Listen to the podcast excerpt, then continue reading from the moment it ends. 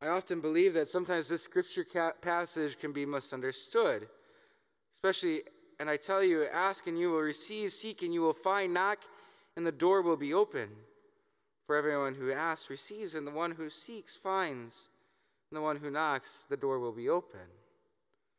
Some may think it means that we should pray more, pray, pray, and pray, and even pray harder, and eventually God will answer our prayers. Some may think that this means that God does not answer prayers if we fail to pray hard enough.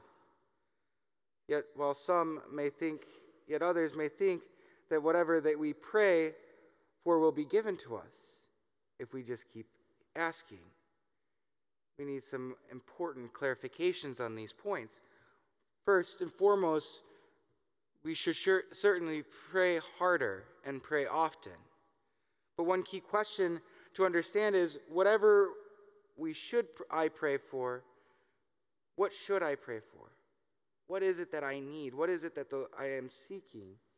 This is key because God will not give us what we pray for, no matter how long or how hard we pray for it, if it is not part of His glorious plan and His perfect will.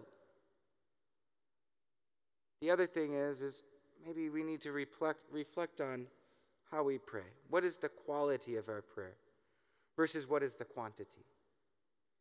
Because so often we pray for the, the quantity, and maybe we're not praying for that quality of, Lord, what is it that, that you want for me? How is it that you want to lead me and guide me? How is it that you want to protect me? How is it that you want to enter in and deepen my relationship with your Son's most sacred heart?